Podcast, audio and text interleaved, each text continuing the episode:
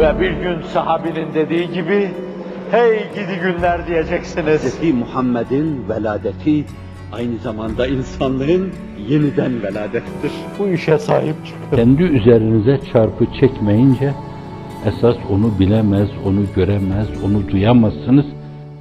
Bu fitne-ü fesadın esasın, zulmün, tasallutların, tagallüflerin, tahakkümlerin, insanları ezmenin başlangıcı olarak Seyyidin Hazreti Nuh dönemini görüyoruz. Tehdidi o dönemde görüyoruz.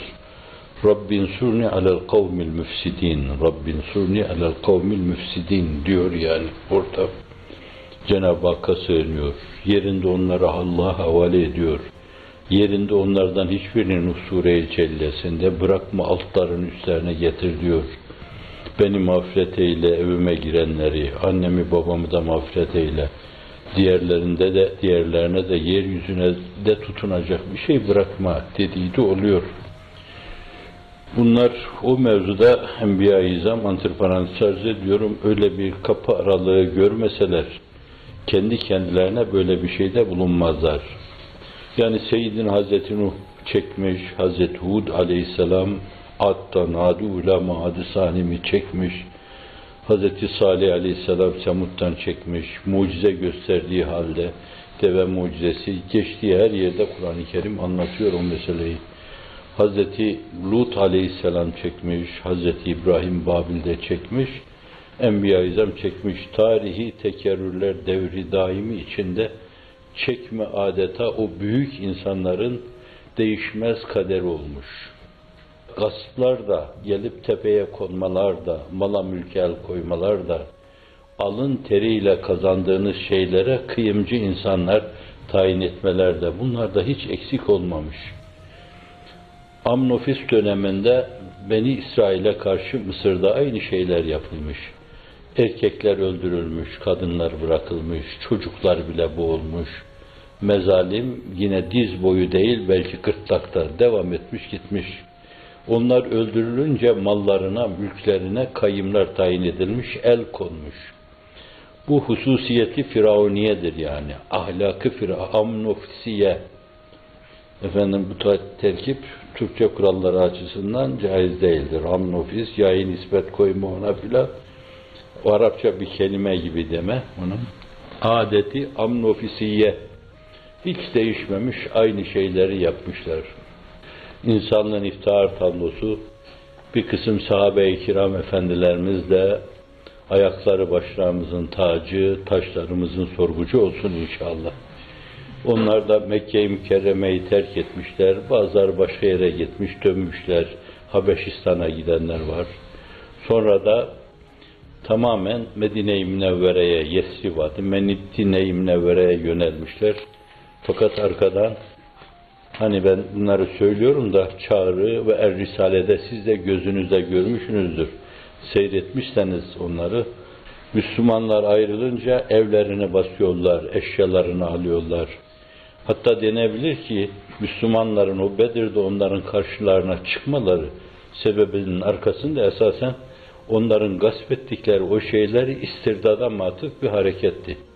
Ama müşrikler bunları duyunca mekanize birliklerle Müslümanların üzerine geldiler.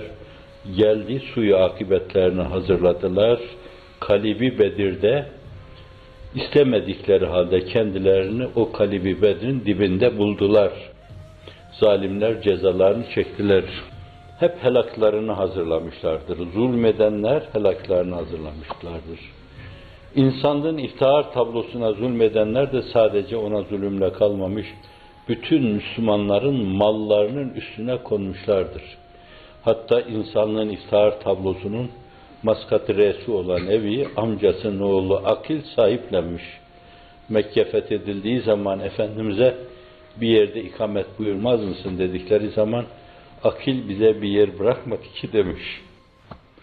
En yakınlar bile değil biganelerden, aşinalardan hep eza ve cefa görmüşler. Ola gelen şey olmuş bunlar. Bu açıdan da tarihi tekerrürler daimi içinde dün olduğu gibi bugün de olacaktır. Bunu Hitler yaptığı gibi, Stalin yaptığı gibi, dün Amnofis yaptığı gibi, bir dönemde Jules Sezar yaptığı gibi, başka bir dönemde efendim Topal Filip, İskender'in babası yaptığı gibi, bundan sonra da yapılacaktır, daha sonra da yine yapılacaktır, daha sonra da yine yapılacaktır. Enaniyetine esir, egoist insanlar, egosantrist insanlar, zulmedeceklerdir, insanları ezeceklerdir, onlara kan kusturacaklardır. Allah'a yürekten inanmış insanlar bütün bunları hesaba katarak yürüdükleri yolda bence sarsılmadan bunlar olağan şeyler. Zalim zulmünü yapıyor. Ama bir davaya, yüce bir davaya gönül vermiş insanlar her şeye rağmen bir cefakeş aşıkam ey yar senden dönmezem hançer ile yüreğimi yar senden dönmezem Ger beni yandırsalar bu son mısraları, külüm ottan kavursalar, toprağımı savursalar, settar senden dönmezem deyip bence istikamet içinde olduğunuza inandığınız sürece bu yolda devam etmek lazım. Bilmelisiniz ki bu tarihi tekerrürler devri daimi içinde cereyan eden hadiseler çok farklı insanlar tarafından her zaman senarize edilecek ve bir kısım eseslerle sahneye konacak, birileri tiranlar emredecek, başkaları da en zalimane tavırlarla, en vahşiyane tavırlarla benim gül gibi bacılarımı eziyet etti diyenler o bacıların başlarını yararcasına tomalardan üzerlerine bilmem su fışkırtırcasına üzerlerine bunların bilmem ne türlü gazlar püskürtürcesine kadın erkek tefrik etmeden bacım dediği insanlara karşı da aynı zulmü hainane yapacaklar. Saltanatları için yapacaklar. Dünyayı ebedi zannettikleri için yapacaklar. Ahireti bilmedikleri için yapacaklar. İkbal mülahazasından dolayı yapacaklar. Buraya her şey zannettiklerinden dolayı yapacaklar, yapacaklar. Ama siz de özür dilerim yapacağınız şeyi çok iyi bilmeniz lazım.